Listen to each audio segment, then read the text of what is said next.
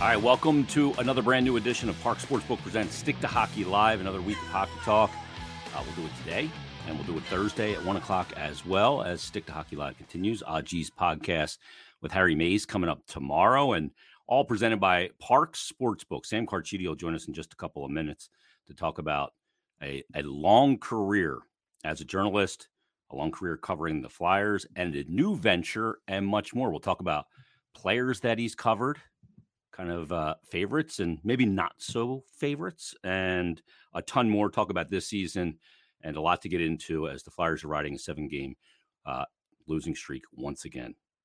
Winless in 10, seven game point streak, now a seven game losing streak. Unbelievable. But let me tell you about Parx first and foremost. Download the app on your iPhone or your Android, real easy to do. Get involved in the action. This is not, you know, the good thing about technology is it's easy to use even for you know people that aren't technologically you know advanced. And the good thing is when it comes to gambling this isn't old school anymore. It's not just money lines and spreads and all that stuff. No it's way more than that. It's in-game props. It's season props futures it's same game parlays live play-by-play betting first to score last to score player performances. It's all there and all easy. Just a little tap on your phone. That's all it takes. And it's a lot of fun. And if you don't have a feel for a game before the game starts, that's when you go play by play betting. You got to get a, a, vibe of what's going on in the first period of a game or first half of a football game or first quarter of a of a basketball game. You go, okay, now I have a little bit of knowledge of what this team is tonight and what they are against this opponent tonight.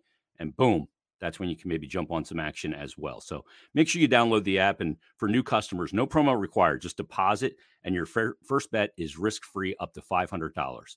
Real simple. Your first bet, if you want to make your first bet tonight, you find something you like on the uh, the Flyers Isles game, boom, pop it in.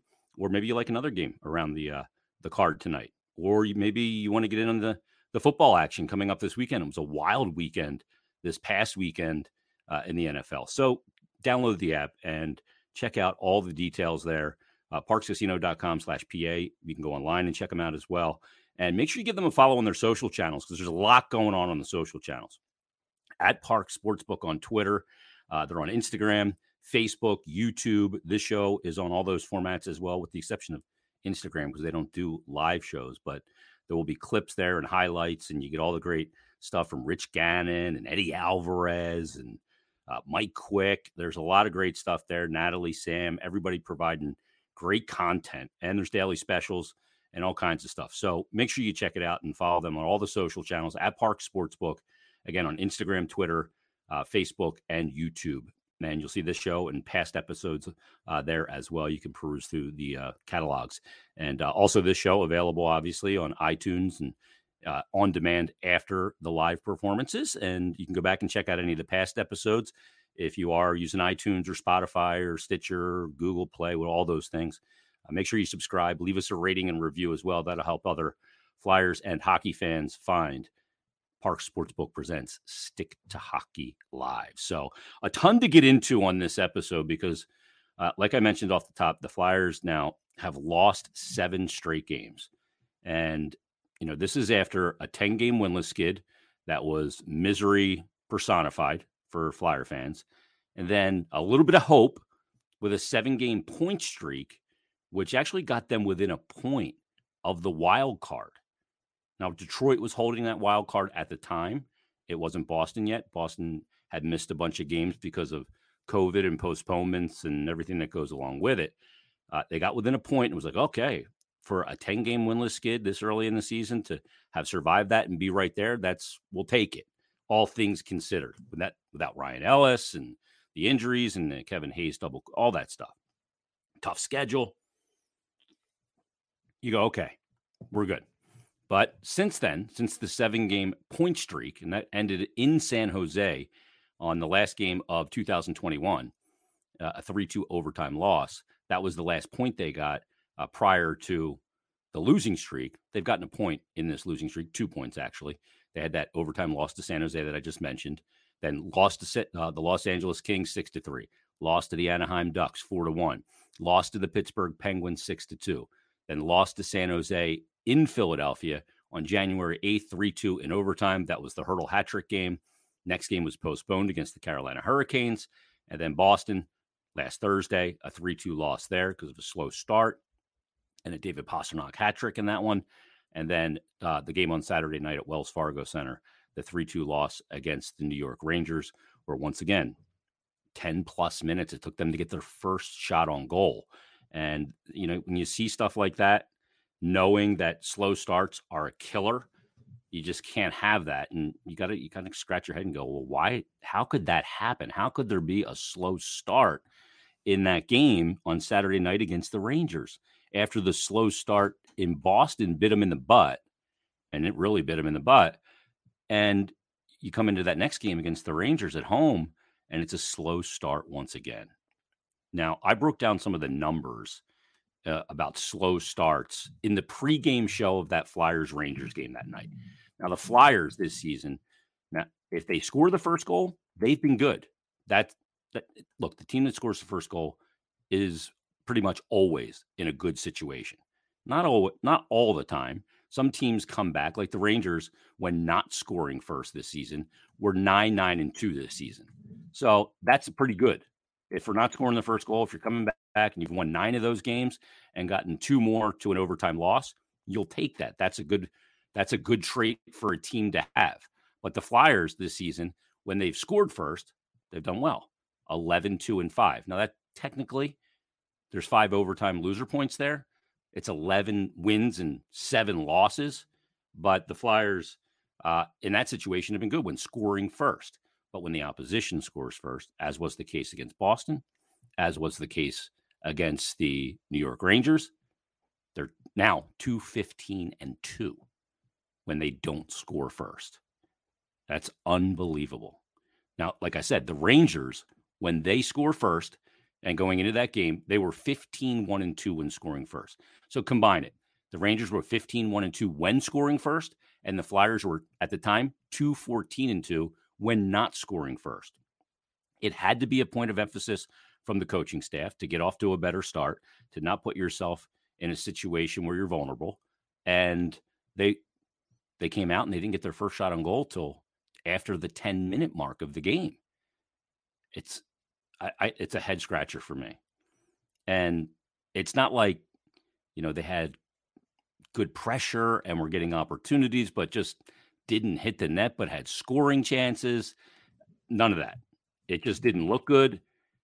After the first period, they end up getting tied just a couple minutes later in the 11 minute mark of the first period. Mm-hmm. And, you know, they come out of that first period tied. And, you know, you go, okay, all's well that ends well.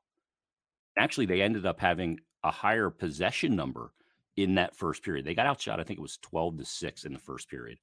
But it's chasing the game. Now you could be go, okay, well, they score the second period, one one going into the third, and about midway through the third period, Cam York scores his first NHL goal, and now they're leading the game. So they overcame it.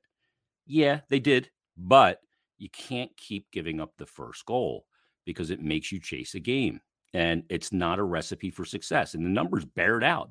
I just I just gave them to you. Two fifteen and 2 when not scoring first it just it defies logic. That was one of the things coming into the season Chuck Fletcher talked about when he made a lot of the changes.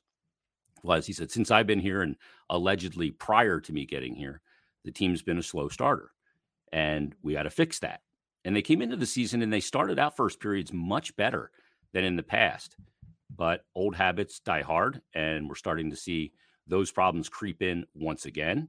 And now all of a sudden, you know, with that record of you know 215 and 2 and and when you give up the first goal it's uh as they say not ideal and it can't keep happening. And if you're you're playing an Islanders team tonight and tomorrow night you can't do that. At Islanders even though they're struggling this season under Barry Trotz a lot of structure there. There's a lot of defensive structure and they'll they'll choke you out if you do not if you do not find a way to play from in front. Playing from behind against teams that with good defensive structure and that rely on their game defensively more than they do offensively, uh, will really thrive in that situation. Matter of fact, I'll look at their numbers, the Islanders' numbers uh, when leading. Now they they've had a really bizarre year because uh, they started out the season with a 13 game road trip while their building was getting done, and now that their their building's done, they're back in it. They still just have never been able to get their feet under them all season long. Playing a little bit better, not tremendously better, but a little bit better. Now the Islanders, when scoring first, nine, four, and four. Not actually not that great of a record. When when the opposition scores first, two, nine, and two. I'm surprised it's not better than that. But the Islanders season's been a bit sideways. So um, I guess it stands to reason that they're in a situation where um, you know their numbers are going to be a little upside down from what they are. If we went back and looked at last season, I'm sure it would look far, far different for the New York Islanders and Barry Trotz's squad. Uh, but that being said, Flyers and Islanders tonight. Uh, Metropolitan Division right now has the Flyers sitting in the sixth spot. Uh, 37 games played, 13, 7, and 7 is the record, 33 points. They lost seven straight. They're 2, 5, and 3 in their last 10. Uh, they're tied in points with the Devils, who also have 33 through 37 games. Devils do have 14, their records 14, 18, and 5. And the Islanders sitting in the bottom spot uh, with 28 points. So they're five points back of the Flyers and the Devils. But here's the rub the Flyers and the Devils have played seven more games than the Islanders. Seven. Islanders have a record of 11, 13, and 6, 28 points, but they are 6, 3, and 1 in their last 10 games. So they are playing better. And, you know, sometimes it's not who you play, it's when you play them. And you you maybe wanted to catch the Islanders a little bit earlier this season as opposed to being a little bit later this season because the situation with the Islanders. Uh, you know, you get them when they're playing a little bit better, starting to feel good. They know they got the seven games in hand. They want to get back into the mix, and they're obviously a team that, at this point, you know, back to back years in in the conference final, everybody looked at the natural trajectory for a team like the Islanders and said, okay, if they've gotten to back to back conference finals, once in the bubble, then last year, then you know it's finals or bust for the Islanders. But that 13 game road trip to start the season was no party for them. And they were all over the country too. It wasn't like they just stayed in, you know, in the Northeast corridor. They're a team that, you know, they could have played a lot of their games relatively close to home because of where they're located. Could have got a couple games against the Rangers, could have got the Devils, the Flyers, uh, you know, the, the Capitals going up to Boston and taking care of it that way. But I imagine Lou Lamoriello actually asked for them to knock out a couple of their distance road trips as well uh, during the 13 game road trip. In hindsight, maybe that wasn't the right decision for Lou Lamoriello and the Islanders, but it's one that uh, he had to make. And uh, they are where they are right now, but they do have the seven games in hand. And when you look at the, the wild card standings right now and the chase for that final playoff spot, I don't know if we if this is a situation where in the Eastern Conference that we'll see a different team than the eight teams that are sitting currently in playoff position in the East. Florida, Tampa, uh, Toronto have the top three spots in the Atlantic. Then the Rangers, Canes, Caps have the top three spots in the Metro. And then it's the Penguins with 49 points through 37 games and the Boston Bruins through 35 games with 46 points that sit in the playoff position right now.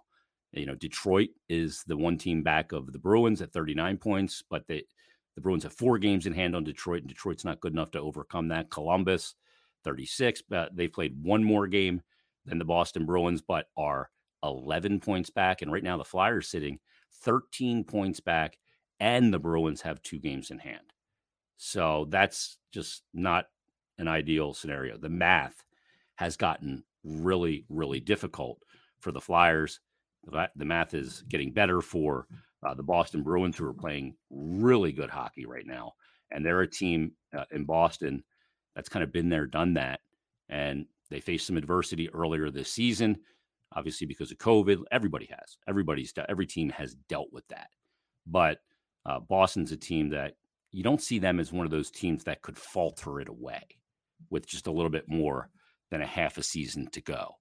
And you just don't see any of those teams chasing right now that also could put themselves in a situation to to track them down. You're going to have to play for the Flyers to get in at this point. we were talking about this the other day.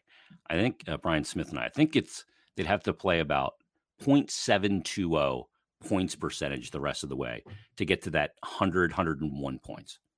That's unlikely. I have to wet my palate. Sorry. Um, we're waiting on Sam Carchidi. I don't know if he forgot or what's going on. Somebody hit up Sam. I just texted him. Um, but when you look at points percentage, put it this way: if you want a team, your team to be able to play uh, at a 720 points percentage, there's only one team playing above that in the entire NHL, and that's the Florida Panthers at 750. Actually, there's a couple teams. Carolina above 720 at 743. Colorado's at 729. They're the only three. Then it's Tampa at 713, Toronto at 708, Rangers, Minnesota's up there, Pittsburgh, and Boston. You know, when you look at these wild card standings, and you really got to go by with the disparity in games played, you really got to go by points percentage. That's how you can kind of see where everybody is kind of located right now. And when you look at the fact that Detroit's at a 500 points percentage, Boston's at 657, Columbus is at 486.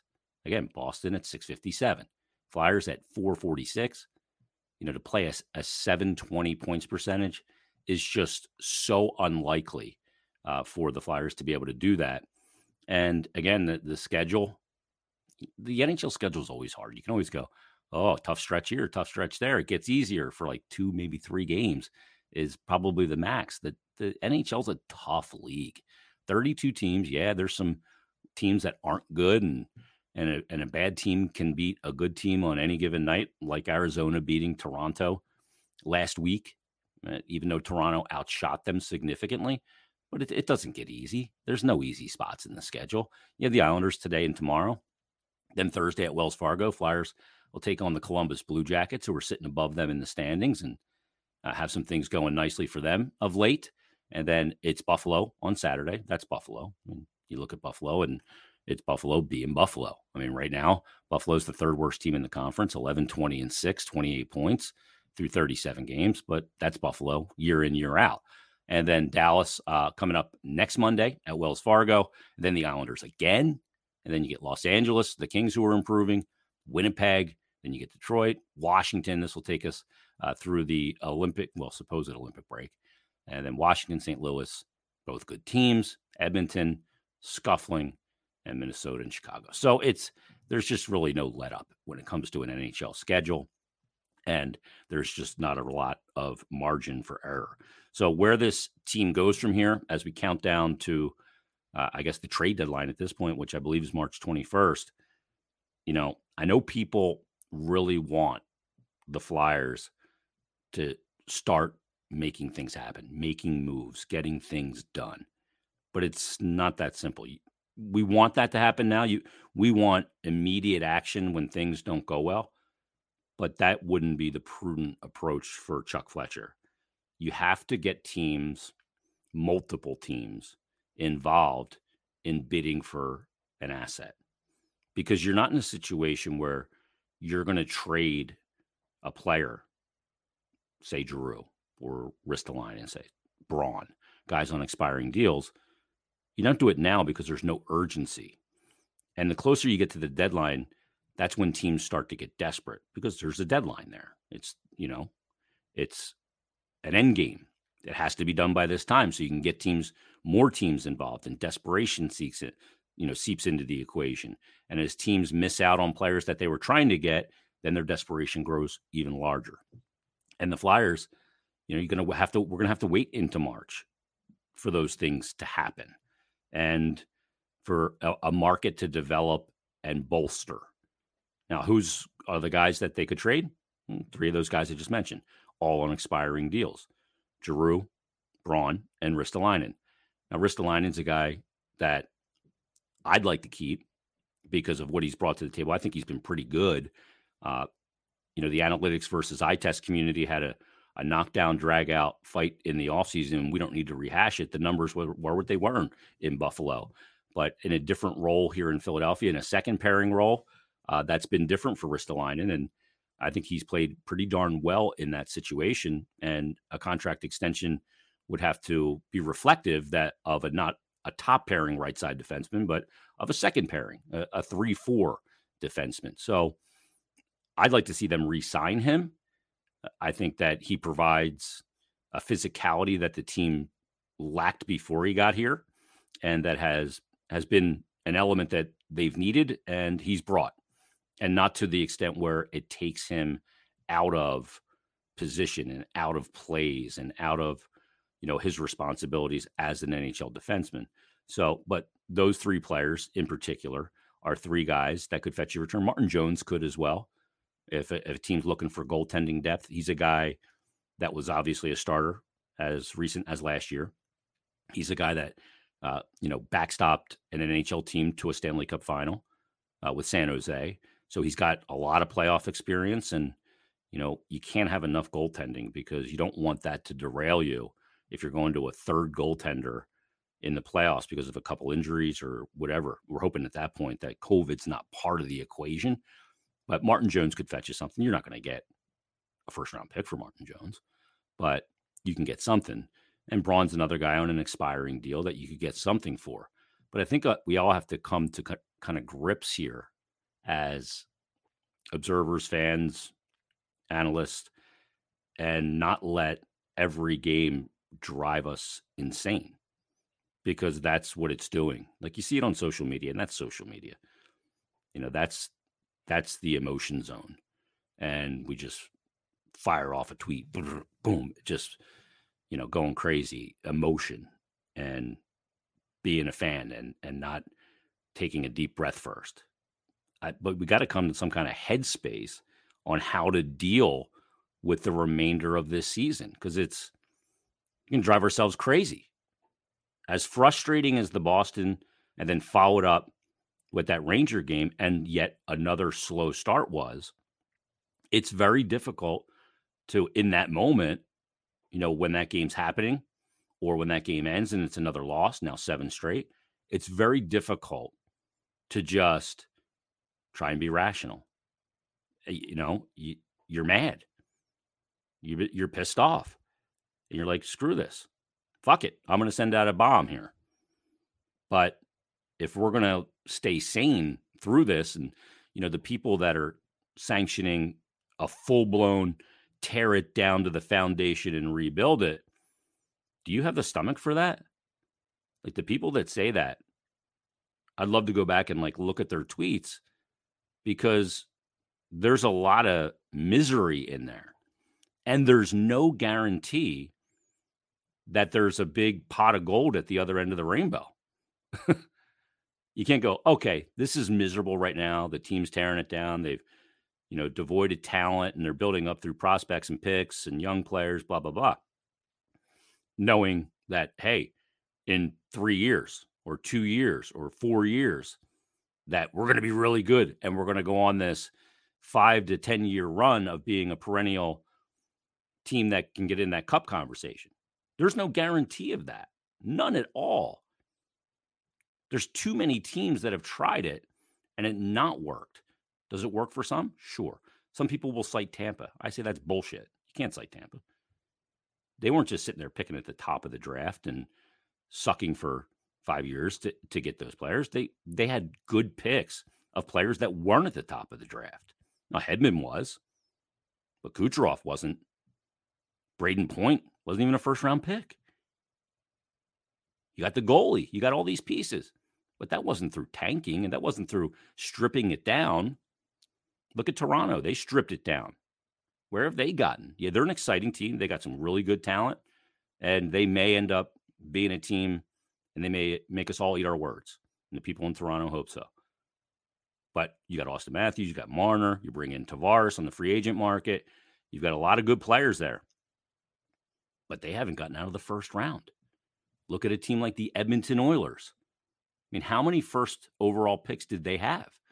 Edmonton right now is in a situation they're not they're, they're chasing the wild card in the Western Conference. Edmonton right now has 38 points. San Jose's got 42, so they're four back, but they do have four games in hand. But it's been a mess out in Edmonton, an absolute mess. When you go They've lost six straight, by the way, two, six, and two in their last 10. You look at Edmonton and you go, how with Connor McDavid, Leon Draisaitl, some of the pieces that they have, how that, how on God's green earth have they lost six straight and how are they not in a playoff position? Connor McDavid may be the most skilled hockey player I've ever seen put on skates. I mean, can you find somebody that can do the things that he does athletically on the ice? I can't. No way. I mean, the guy right now in 34 games is 53 points, and a teammate through 35 games has 54 points in Leon Draisaitl, including 26 goals. And that's not enough. That's not a team. Those are two players. And they got Ryan Nugent Hopkins, who they extended in the offseason. Puljujarvi's been much better for them. They brought in Zach Hyman. They got off to a great start. They got Tyson Barrie, Darnell Nurse. They got some good players, but they're nowhere near a team that can get it done. And uh, Ken Holland, I don't know what he's going to do out there. He's a guy that I would call if I was the Flyers because not making the playoffs when you have Draisaitl and McDavid is not an option. I mean, that could be a destination for a guy like Martin Jones. Mike Smith's hurt again, hurt his hand or his thumb, I think, and he's out for a period of time. But their goaltending between Mike Smith and Mikko Koskinen's not good enough. So maybe that's a place where you call and you start to have some conversations. Hey, what do you guys need? The desperation element for the Flyers is wearing off. It's going away. That bodes better in a trade situation. If you wanted to make a trade prior to Christmas in December, while the team was right there, you're at a disadvantaged trade position. Teams know that you need something to save your season. Now, when you look at the math, it doesn't look like it can be saved. So that changes the tenor of any conversation that Chuck Fletcher will have. It changes every element of it. So now he's in a position where he's going, okay, if you want to make me, if you want to come after one of my players, because now you're desperate and I'm not, let's talk. Because now the scale tips in his favor. And there are teams like Edmonton that would see pieces on this Flyers team and go, some of these pieces could help me. Maybe a change of scenery for a guy like Travis Konecny would get him going again back to pre pandemic Travis Konecny. Maybe a guy like Travis Sanheim would warrant a huge overpayment. And you're not looking to move either of those guys per se, but you're not hanging up the phone, especially for a team that's got some desperation. Sanheim's an interesting one because he has a year left after this that he's under control, and then he gets to free agency. So a team making a trade for him goes, all right, I get two runs with him. And if things work out here, then I extend them. That's a good situation. It's not a stone cold rental, but there's also not a long term commitment. And there's not a huge dollar sign attached to his contract. There's not a lot of term and there's not a ton of money there. So that's an attractive guy that's on a non expiring contract that could help a team. He's been much better of late. He's a guy that could provide depth to a team that needs D and a D that can activate and give you some offensive elements. That's an interesting guy. I mean, there's other guys that fit that. I mentioned Konecny.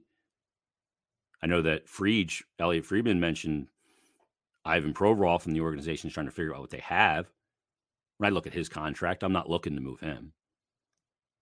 I need to find the right partner for him that can stay healthy and a guy that can, you know, put put himself in a situation to be a top pair guy, locked down that can play 26 minutes a night.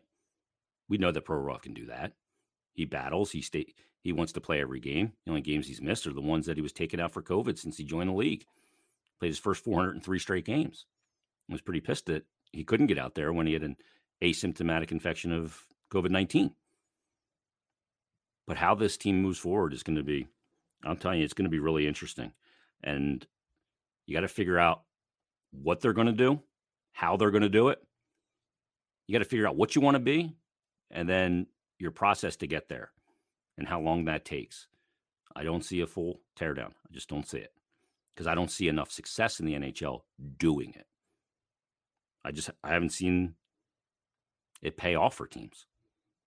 It's very rare that it does. So we'll see. But I mean, I think this team after March 21st will look different. Cam York can't go down. Can't send him down. He's going to be in the lineup tonight. And once again, and I, I'm trying to figure out who he's playing with tonight. Somebody tweeted Sam, diabetic Derek, and said, Yo, Broad Street Bull, Jason is looking for you. Yeah, Sam's standing me up here.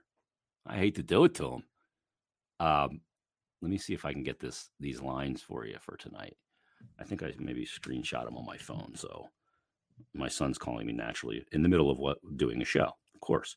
Um, but Cam York to me can't come out of the lineup. All right, here's the lines. This is courtesy of Olivia Reiner. Flyers lines and pairs at morning skate on Long Island. Going to center Farabee and Atkinson. Like it. Laughton centering Lindblom and Konecny. Hayes centering Van Riemsdyk and Mayhew. Bunnaman centering Morgan Frost on the wing on the fourth line and Zach MacEwen. Provorov and Sanheim. Sanheim getting bumped up to the top pair and will play the right side, even as a left shot. Um, Braun and York are going to be together on your second pair. And Ristolainen, coming back from COVID, is going to play with Keith Yandle in this game. Um, so that's interesting. And we could see, I could see a situation if Frost is going and the coaching staff goes, all right, he's buzzing a little bit tonight. Let's move him up. And you swap him out, obviously, for Gerry Mayhew. So it'll be Hayes, Van Riemsdyk, and Frost, and then Bunnaman centering Mayhew and MacEwen. But York's a guy that he looks so chill. We had a chance to talk to Daryl Williams, who was uh, is the Flyers assistant coach, was brought in this offseason uh, before the game on Saturday against the Rangers. And I, we were talking to him, Tim Saunders and I, about York and about what he's seen out of York. And boy, the coaching staff really, you can tell they like what they see because they're using him so much. They're putting him in the lineup in so many situations. But Morgan or uh, Cam Yorkie just so chill. And I asked Daryl, I said, is he as calm as he looks on the ice? Like some people look calm, but they're really not, right? But he doesn't look like he gets the hell of elevated heart rate, doesn't look overwhelmed, looks real calm, makes calm plays, doesn't look like the game's too fast for him and he panics. None of that. He just looks like a calm guy and a real chill guy and looks like he belongs. And he said, he said, I'm getting to know him. I don't know him real well because he was Daryl wasn't here last year. Uh, but and he's gotten to know him a little bit obviously this year. But he said, yeah, he's he's that kind of just real laid back, kind of quiet, but confident, but just plays a game that is real kind of simple and and takes care of what he's got to do. So, um, oh, is Sam there now? Oh, okay. Uh, let me just tell Sam. Uh, uh, I email I emailed you the link. Hit that up. um, so anyway, so it looks like Sam will join us here in just a moment. So yeah, York to me stays in the lineup. Frost stays in the lineup. Absolutely. I would not pull them out of the lineup under any circumstances for the, the remainder of the season. Unless obviously injury or something else. I gotta I gotta find what I can do to keep them in. I think that's why you see some experimentation with Sanheim on the right side. Because if that can work, then that changes your dynamic. Because one of your left shot guys, one of your left side defensemen, can now move to the right side. What does that mean for Ryan Ellis? I, I don't know that it means anything at this point. I don't I don't know what the situation is there. I know there was a uh, a, a pseudo update that there really is no update from Saturday from Mike Yeo regarding Sanheim and Couturier. So I don't, or not Sanheim, excuse me, Ellis and Couturier. So I don't know what the what the deal is there. I don't know that we see Ryan Ellis the rest of the year. We could. I'm not going to come out here and give you a hot take and say shut him down. I think that would be stupid. If he gets healthy enough to play, let him play. He plays. You get paid to play. If you're healthy, you play. Same thing with Couturier. I don't understand this notion of going, well, the season's lost, just shut him down. And maybe in the last couple weeks or month, you do that. But geez, we're not even at the midway point yet of the season. And you want to shut guys down. Where's the upside in that? Um, one of the things I want to talk to Sam about too, and I want to bring this up before he jumps on, is you know yesterday, Sunday, it was actually cold enough here to get out on the ponds and mm. skate. It's rare that that happens. It seems like it happened more when we were younger.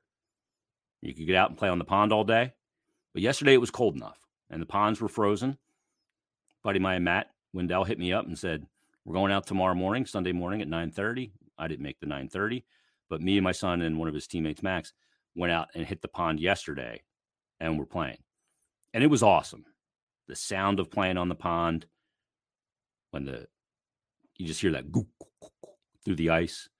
And it just brought you back and it made me think, oh shit, why did I how did this sport get its hooks into me?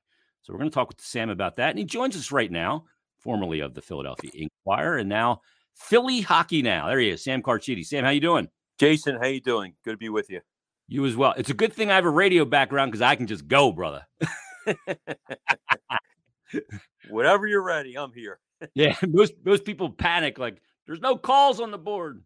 uh, how's the new gig? How's Philly Hockey now? Yeah, it's it's it's doing well. So uh, appreciate you mentioning it. Uh, we're trying to do a lot of different things, and uh, we have comprehensive coverage of the Flyers. So uh, so far so good. It's uh, the company's really expanding. We're in 15 NHL cities now, and Philly happens to be one of them. So it, it's an exciting venture, and uh, really looking forward to it.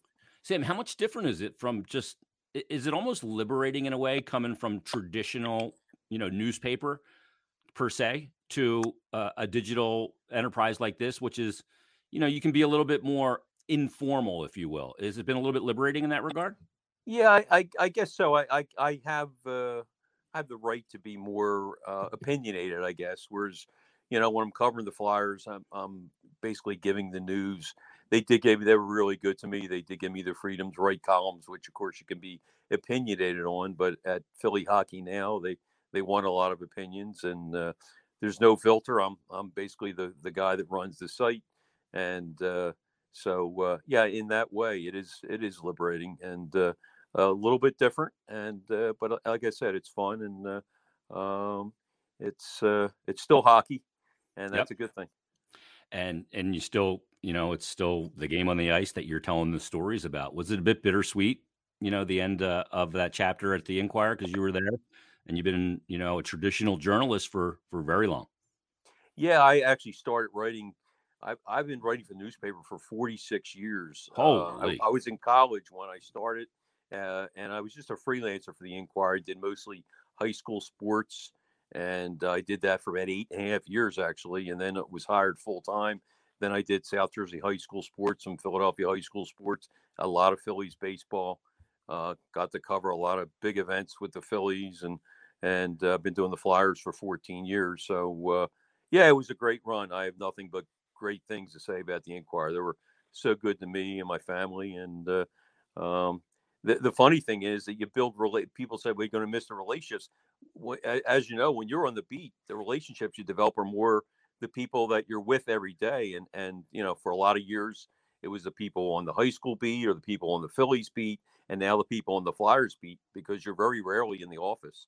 I don't know how you yeah. are, but you know, I, I, I'd say the last five years, I could count the times I was in the office on one hand, uh, because you're always at events, and uh, you know, the events uh, uh, become those arenas become your office, and and uh, you know, as does your home, of course, but uh, you know, very rarely are you in the paper, and and that's something that's really changed. When I first started there, you know, I was in there every day, and and mm-hmm. uh, you know you miss that camaraderie because and the chatter and you develop relationships but uh, you know things have changed uh, dramatically i'd say over the last 15 years or so well that's the interesting thing right because a lot of those guys that you have that camaraderie with at the games that you cover and and whatever you're covering they're also competitors Yep. which you know which is a, an odd dynamic but they become you know that's who you're grabbing meals with on the road and and you know, and, and, but they are competitors, right?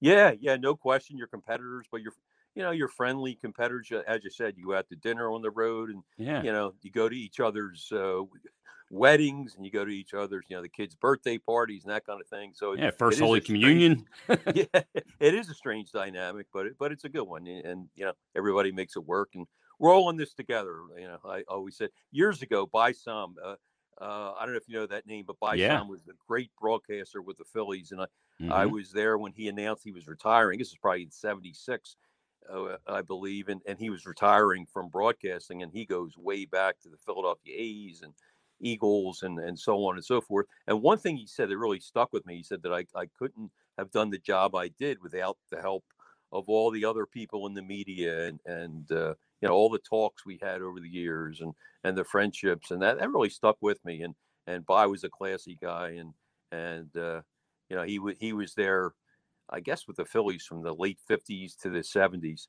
But yeah. before that, he did uh, did the A's and and unfortunately for him, he he did he was doing the Phillies, and then they switched him to the A's in 1950, and uh, that's when they won their first pennant. So he missed that, and then he broadcast the Phillies all the way through, and they never won a pennant with him again. So oh man, uh, but uh, but a, a, good man. But I always remember what he what he said, and and, and it's so true that uh, we're all in this together. Yeah, that's interesting. That's why I felt so good to see Harry Kalas and Merrill Reese call one the championship. Oh yeah, no you question. Know, yep. Those are the those are the guys that are like the soundtrack to our youth in a lot of ways. Um, Sip, let, let, me ask you about you know this team right now because oh man, um, a ten game winless skid, and this is all following last year, which was obviously a, a cataclysmic disaster. But they go out and they make a ton of changes, and then we've already seen we're not even at the midway point a ten game winless skid, then a seven game point streak, and now seven straight losses. And who knows, they could get to 10 straight, uh, you know, a 10 game winless streak again before the midway point of the season here. I mean, what have you seen out of this team through 36 games? Yeah, I think you said it best when you said, "Oh man." Yeah. because that that that really describes this team and this mm-hmm. season. It's been, you know, for those who watched uh, the Eagles' misery yesterday, it's been like that, you know, for 30 some straight games or whatever we've played so far and uh, you know it whether it's a slow start or uh, you know a 10 minute stretch in a game where where uh, they collapse uh, it just seems like whatever can go wrong does go wrong and uh, yes they've had a lot of injuries and covid cases but you know they won't use that as a as an excuse and i don't think anybody will because other teams in the league are in the same predicament so yeah. Uh, this team unfortunately the way it's built does not have the roster depth to overcome all the injuries and illnesses and and uh, and especially a guy like Ryan Ellis, who to me is the leader of the defense. Um, you know, I mean, we saw. I think he played four games. We saw just in those four games what a difference he makes, not only for Ivan Provorov as a partner, but for this team. And uh, you know, there, unfortunately, there's no timetable for his return. Yes, they miss Sean Couturier. There's no question, and they miss him a lot. But Ryan Ellis, to me, you know, being out for so long has really crippled this team. And as I said, they don't have the depth to overcome it. And, uh, you know, they're getting Rasmus Ristolainen back today, and, and that'll help them somewhat. And, uh, you know, they're starting to get most of their pieces back. But to me, this is a big week for them. Uh, you know, if they have any hope of making the playoffs, they play four teams, four games this week, two with the Islanders, but four games against teams that are sub 500 and I think they have to get at least six points this week at a minimum. And uh, you know, if they don't, it's time to rebuild. As some people will say, "Hey, it's time to rebuild right now." I'm I'm one of them, to be honest with you. Mm-hmm. You know, I, I would I would bring Zamula in there after Yandle has his streak. Uh, you know, uh, passes uh, and, and becomes number one. Uh, you know, I think it's time that he sits down. He's had a, an awful year, and I would bring Zamula up. I would play York. I would I would play Frost. Allison, Allison Frost. I mean, you yeah. name it. Uh, that's the way I would go. And find out what these kids can do. And sometimes when you do that, when you make changes, unexpectedly you start winning. yeah. The, to, to parallel a different sport, the Phillies when they traded Bobby Abreu, everybody said, "Hey, you know, they gave up on on the on the season." And if you remember, they, they went on a roll. yeah. So sometimes you get younger and it injects some life and things turn the other way. I'm not saying it's going to happen, but if it does, it's a plus. If it doesn't, the plus is you're gaining uh, giving these guys experience. So you know that's that's the way I would go and and uh, and and try to trade off some of these guys before before the deadline. I think Claude Giroux is the guy that. Oh, we lost Sam's signal there. We'll see if Sam uh, gets back on. Uh, I think he. Oh, there he is. Oh, he came and went. There you are. are you there? I lost you for a second. Yeah, you were you were saying about uh, you know trading off pieces. You know, it's funny because if you go to the youth, and I think the math right now, Sam, just looks so daunting um, for them. I mean, you got to you'd have to win it a 7 20 percent to even get close, and I, this team hasn't I, I can't that. hear you, Jason. I we lost the. Uh, oh, you lost audio. Okay, so let me see if. Huh, I wonder why you lost audio. That is interesting. Um, you. All right, lo- I'm gonna I'm gonna kick him out and log him back in. Um, so I'll just text him and tell him to log back in. This is technology. This is a live show. This is what happens. Um, but sometimes when when you do that and you bring in the young players and you say, okay, we're playing for next year and we're going to see what we got, that releases that releases the pressure. Can you hear me now, Sam? Yeah, we're back now. For some reason, the sound just went, and uh, Yeah. but I'm good now. I, I um, yeah, I, I, I, don't- I was talking about Bobby Abreu and how uh, the Phillies actually uh, revived their season when he left, and maybe that would happen if, if the Flyers made some moves, and if not, you're giving these guys experience. I don't know if if you heard that or not, but Yeah. uh, Well, the thing is with that, Sam, is you know you you do that, and all of a sudden the pressure goes away of you know what it means in every game means in the standings, and you can play with a freedom. And this team clearly right now is in its own head. That's part of the equation as well. Um, and, and to play young players, sometimes that's exactly what happens. Um, you don't anticipate Giroux. I mean, I anticipate him having those conversations. Probably already have, maybe not officially with through his agent and everything about waiving his no move clause and probably finding a destination uh, that makes it make sense for him and his family and makes sense for the Flyers to try and come to a deal to to go chase a cup because he's given the team everything he could. Yeah, I agree. And uh, to me, it's a win-win situation for the Flyers and Giroux if Yep. he does waive his no trade clause because the Flyers will get value. Hey, he's he's still a very good player, and uh, he's leading the team in scoring, and and um, you know he he could be the missing piece for a contender, whether it's Toronto or somebody else. And and I really think that uh, you know the Flyers in a way uh, owe it to Giroux to, to try to get him a cup, get him on a team that has a good chance to win a cup. So I think it's a win for Giroux. He can play for a team that has a shot to win it all, and it's a win for the Flyers because you could probably get a a first round pick and a quality prospect back for him because uh, you know he's a young 34. He just turned 34, but you know he's not showing his age at all. So uh, uh, and as you said, he's had a superb career with the Flyers.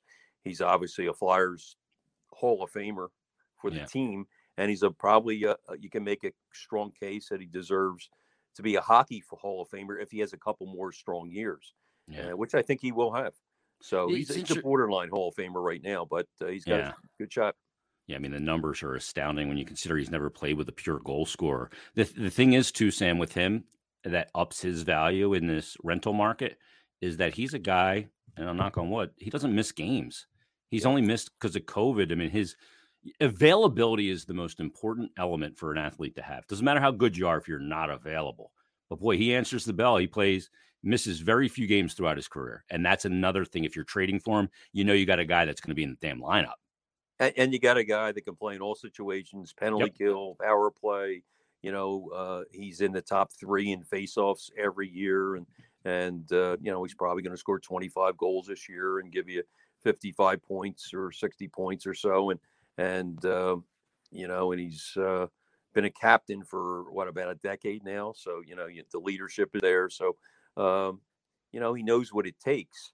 But to my way of thinking, and people get on, him. well, he's never won a cup. Well, to my way of thinking, they've never surrounded him with the talent, and it's a shame.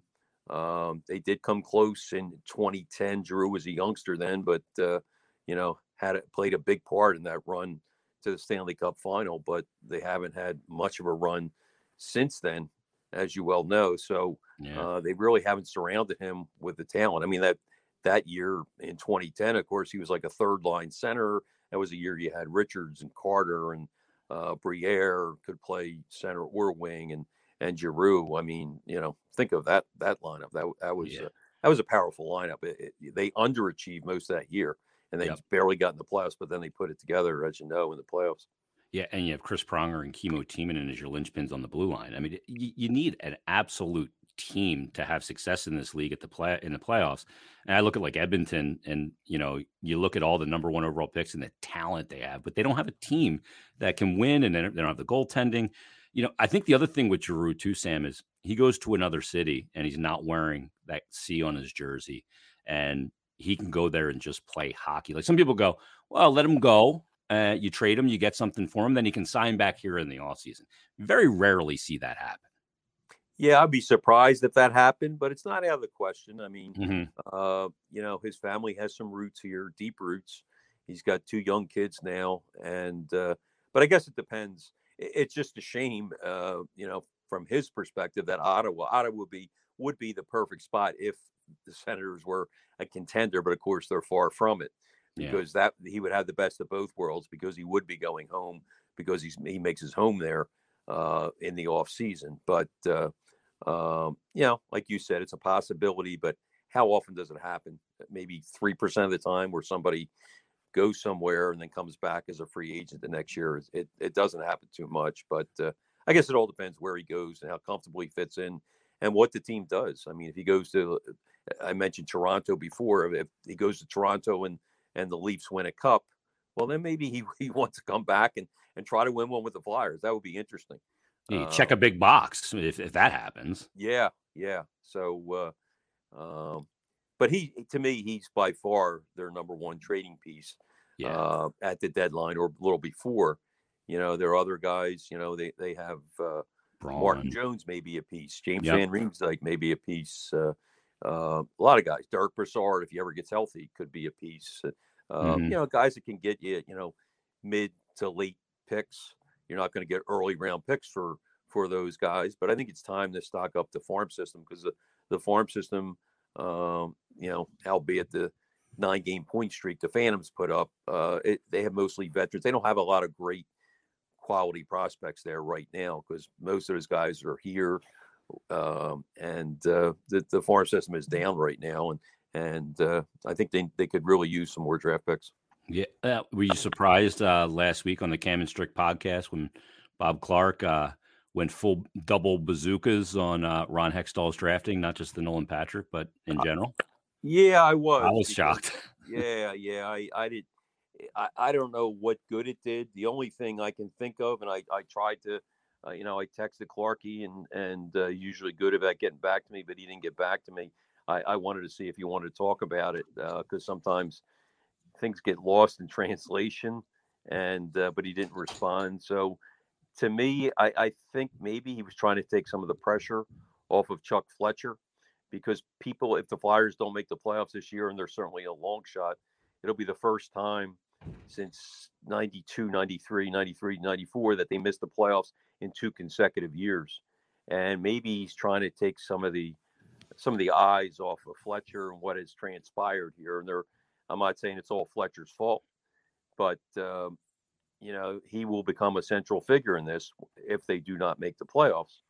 And uh, you know, and now Clarkie's saying that this is what Ron Hextall did. This is, this is what he left us with. And ironically, if you remember, the first day Chuck Fletcher was in a press conference here after he was hired, he went out of his way and complimented Ron Hextall for leaving him a great farm system. Yeah. So, um, you know, it, if you listened or read the comments made by Bob Clarke, I, I think uh, he exaggerated.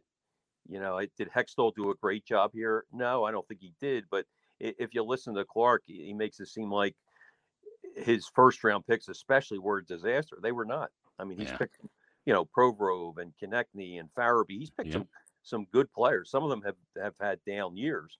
Sanheim and and uh, you know it has not been a disaster. I mean uh, Carter Hart, who was not a first round pick, but hmm you know I, I I think overall he probably is like a C plus. But if you listen to Clarke, uh, you know he just painted it with broad strokes and made it seem like Hextall was a disaster, and, and that's really not fair. Yeah, I think you always have to consider someone's comments with the motivation behind those comments. We know he's close with the Fletcher family, Cliff Fletcher, Chuck's dad, and and probably trying to you know displace the blame to uh, a predecessor. It's just shocking to see a guy that you know when he was the you know Hextall played for him as a when Clarkey was a general manager in his first stint with the Flyers and a guy that he loved as a player. But um, yeah, I was a little taken back by it. The going, wow, that's that's interesting. but uh, it's never dull. Let me ask you about a few, covering a few guys over the years. You, mentioned 14 years. You took over for Les Bowen. Uh, no, I I uh, took over for Tim Panaccio. Oh, that's right. When Panach went to uh, CSN. Correct. Correct. Okay.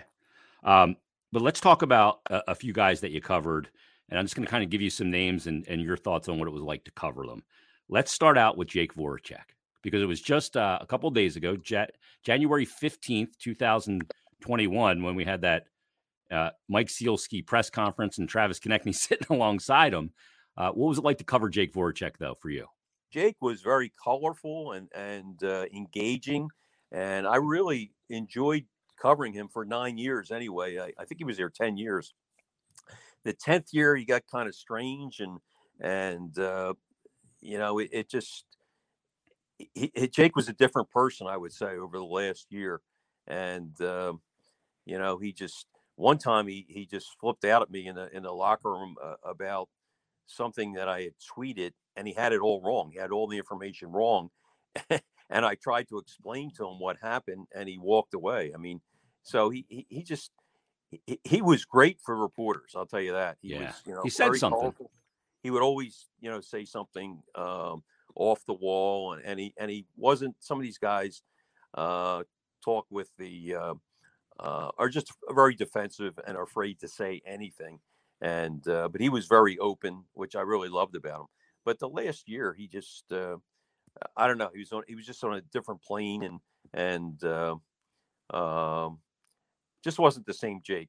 And I even texted him, and I had a really good relationship with him. I would say for yeah. most of the time, and and you know I would text him and you know congratulate him on something that happened, like a, the birth of one of his kids or whatever. And and I and I when he was traded, I actually texted him and and congratulated him and and uh, you know wish him good luck in Columbus. He'd always tell me the best spots to go to in Columbus. So we had a really good relationship, but he never yeah. responded. So that something you know, I, and I'm still not sure what what actually happened uh, happened there. Maybe he got burnt by something on Twitter. I, I don't really follow him, you know, on Twitter, and I know he got in Twitter wars with a lot of people, and yeah. I, I, have no idea really. But uh, he was a notorious blocker.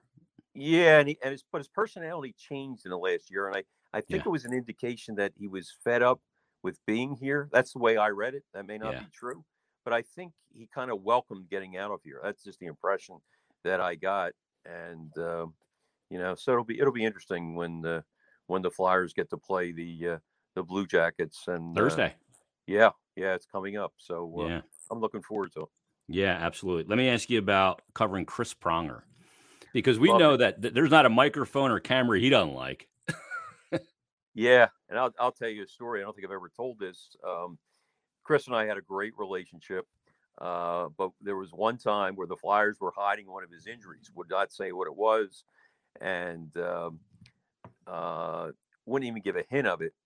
And uh, so I actually called Chris's doctor, and just to get an idea, because at the time we weren't sure if he was going to miss the whole season.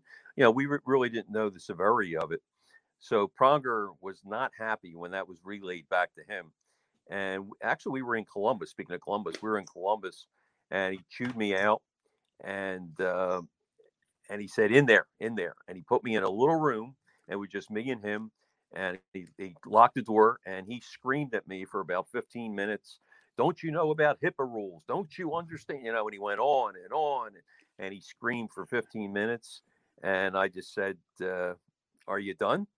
And uh, and he looked at me and I said, "Are we good now?" And he says, "We're good, but you no longer get the first question." like in other words, in a press conference, you can't have the first question. And I said, "Okay," and, and we shook hands, and that was it.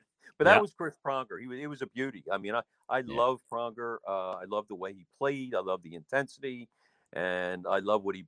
I loved how he challenged his teammates, and uh, just a great leader tremendous leader, and one of the best leaders I've ever seen. Yeah. And uh, like I said, uh, spoke his mind, but uh, um, you know, again, like Voracek for most of his career here was, you know, didn't talk in cliches. Really, when he talked, Yeah.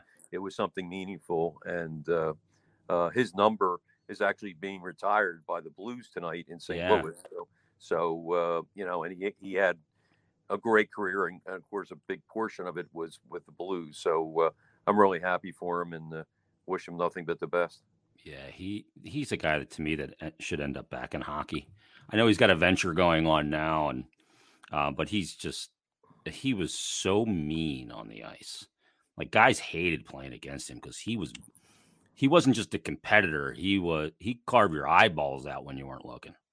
Yeah, You to know?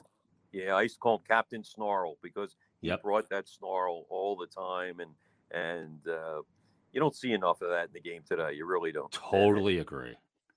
Totally agree. Uh, He's the only guy, Sam, that came out after game six when that puck goes in the net against Chicago in the final that came out and, and did radio and talked to me.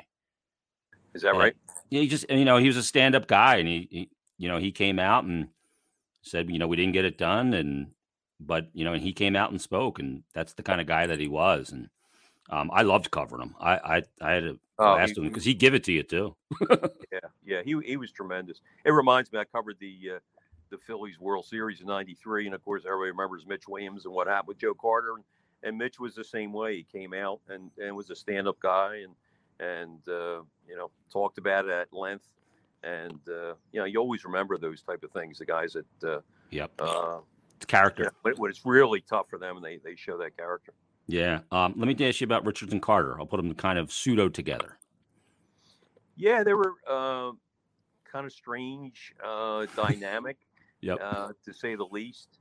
Um, really, really, uh, really sad the way Richard's career ended, and uh, because you know he, he was a heart and soul guy. He he gave it he gave it his all on the ice, and he w- he had a little bit of Pronger in him, and uh, you know he had that Bobby a little Bobby Clarke in him the way he played on the ice He was a winner. and and, and it's a shame that uh, his career was cut short and uh, you know a lot of off ice problems which we don't have to get into but uh, um because he was a hockey player and i mean that with a you know with, with uh, as a full compliment i mean uh, you know, some guys just go through the motions but he was a hockey player uh, in the true sense And Oh, damn. We just lost Sam once again. I don't know.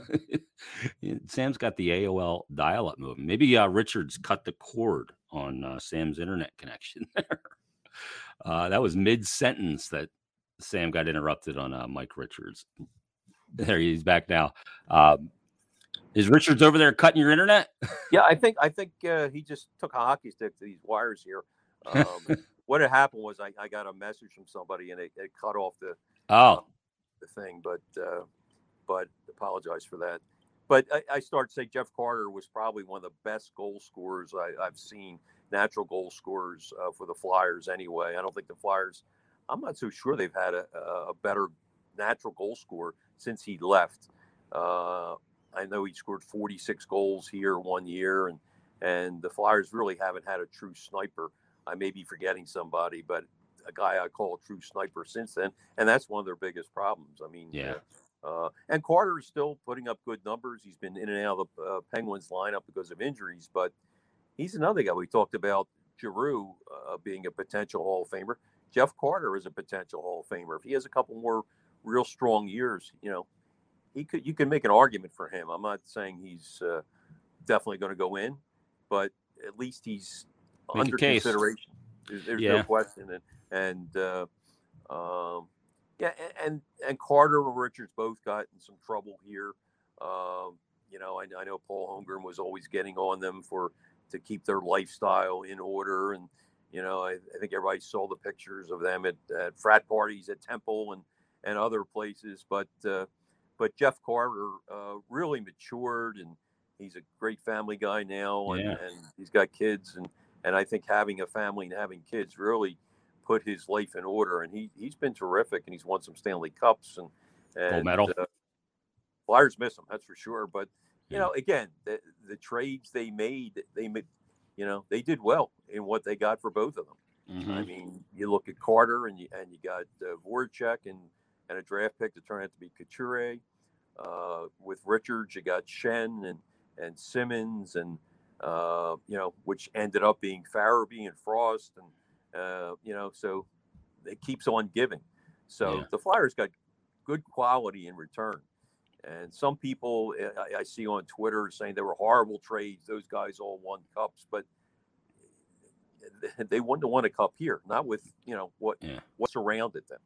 Yeah. So you know, I, I think uh, you know, I think the Flyers actually did well in those trades, and uh, and of course Carter ended up going to Columbus and then got traded. A lot of people forget that. Well, he got forced his way to LA. To Kings. Right, right. Yeah, I mean, he he helped that put that Kings in that 2012 Cup team over the top. He was in a deadline acquisition from Columbus to LA that year. And of course, he's yep. on that. He's still on the contract that the Flyers signed him to 12 years ago. It's insane. Uh, finally, the, the last year of that deal. You know, it's funny. Those two guys. If I had a microphone and or we were on the air, it was like pulling teeth to get anything. But as soon yeah. as I was standing there without a microphone or hanging out in my locker room where I work in NBA One, those two come in and just break your balls. They were great. But as soon as I had that microphone, it was like I'm going to suck on the air so you don't ask me to do it anymore. yeah, yeah, yeah. They they did not uh, like to talk, uh, especially Richards. They yeah. they did not like to talk, and they would hide in the dressing room. And and uh, Carter has gotten better as the years have gone on, but uh, um, you know, it, it, was really pulling teeth. I, I, I agree with you. Last name for you, Steve Mason. What was he like to cover? Because Mason could be a Mason, little. Yeah, Mason was great. I mean, mm-hmm. uh, great, great guy. Uh, I did a big story on him when he came here and talked to his his parents. They lived outside Toronto and met up with them. Met them uh, right outside the arena there in Toronto. We had some great chats. Really good people, quality people. I think I think Mason got a uh, a bad rap here. I, I, think he was a better goalie. And you look at his numbers. Yeah, they were good. Uh, his numbers are, were good here.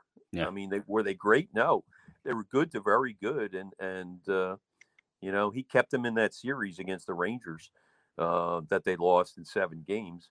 And uh, you know I I, I think uh, some of his teammates were a little down on him because he was the kind of guy that uh, w- was not shy from throwing under somebody under the bus. If there was a defensive breakdown and a goal was scored, he would he would point that out without maybe even naming the names, but you kind of knew who was behind it. So I don't think he was a beloved guy in the locker room, but uh, to me, you know, for the media, he was great. He was honest, uh, good player. Never quite lived up to his expectations of his tremendous rookie year with the Columbus Blue Jackets but very good goalie. Was surprised he retired so young, to be honest. Yeah. And uh, uh, good guy, good family, and uh, he, uh, yeah, he's probably one of the better goalies the Flyers have actually had in the last ten years or so. And and uh, you know, Carter Hart's got a chance to be, you know, a lot better than him. He still mm-hmm. has to mm-hmm. prove it. But uh, again, getting back to the defense, this defense in front of the goalies uh, has to get better, and they will when Ryan Ellis gets back. The, the big question is when. Yeah, environment matters for goaltenders. You know, the thing about Macy, just he was such a competitor. I don't think he could envision himself moving into a tandem or a backup role. And there's a lot of money to be made in that role. You know, look at Martin Jones making two mil, playing at you know a third of the games that he played the last you know ten years in the league. But um, I don't think Mace could ever wrap his head around being that guy, and it, it, found its way out of the league real quick as a result of that. Sam, uh, best of luck with Philly Hockey Now. Uh, www.phillyhockeynow.com, and of course at Broad Street Bull on Twitter. Still the same Twitter handle, right? You got it. I appreciate it, and uh, I'll see you at the rink. But uh, always appreciate the time, Jason. Sorry we had a, a uh, little bit of a problem connecting there. Uh, no, no worries at all. I appreciate you doing it, Sam, and uh, we'll see you at the rink and uh, Flyers Islanders tonight. You can check out the website Philly Hockey Now and get uh, Sam's coverage there as well. Appreciate it, man. Thanks, Jason. Happy New Year. There he is, Sam Carchidi joins us on the Parx Sportsbook presents Stick to Hockey Live. Let me tell you about Parx because we're going to put a wrap on the episode, and Parx is great, and the Sportsbook app is fantastic. So easy to use, so easy to navigate Flyers a big dog tonight. Hey, if you if you haven't gotten in on it, just download the app, open an account, deposit. If you lose, your first bet is risk free up to five hundred dollars. Risk free, up to five hundred bucks. So make sure you get the app, get in on the action, and check out all the different ways to bet. Again, it's not just spreads and puck lines or you know money lines. It's so much more now. Play by play betting is awesome. Live in game betting, player performances, props, teasers. You know, you have the same game parlays and com- combination bets, all stuff, all kinds of interesting things you can do. If you can dream it, you can probably bet it. Um, so check it out. Parx Sportsbook, get the app, and your first bet will be risk free again. No promo required, just deposit. And if you lose your first bet, risk free up to $500. And give them a follow on the social channels as well. Parx at Parx Sportsbook on Twitter. Uh, they're on Instagram, Facebook, and YouTube. You can get all of our past content there, uh, past episodes, including the OGs podcast with Harry Mayes, which we'll have another new episode coming up tomorrow. Um, Harry and I, and you can also get, you know, Rich Gannon's uh, stuff on there, Mike Quick and Natalie and Sam and everybody's stuff is all there on all the social channels. So make sure you check it out and follow those as well. Daily specials and get in on the action. They're a great local company, easy deposits, fast payouts, the whole thing. So again, get the Parx Sportsbook app and get in on the action and get that $500 risk-free bet. Uh, no promo required. Just deposit and get going. Open up your account, and you're good to go. Even if you're using another service now, uh, I implore you to check out Parx and support a local company to boot.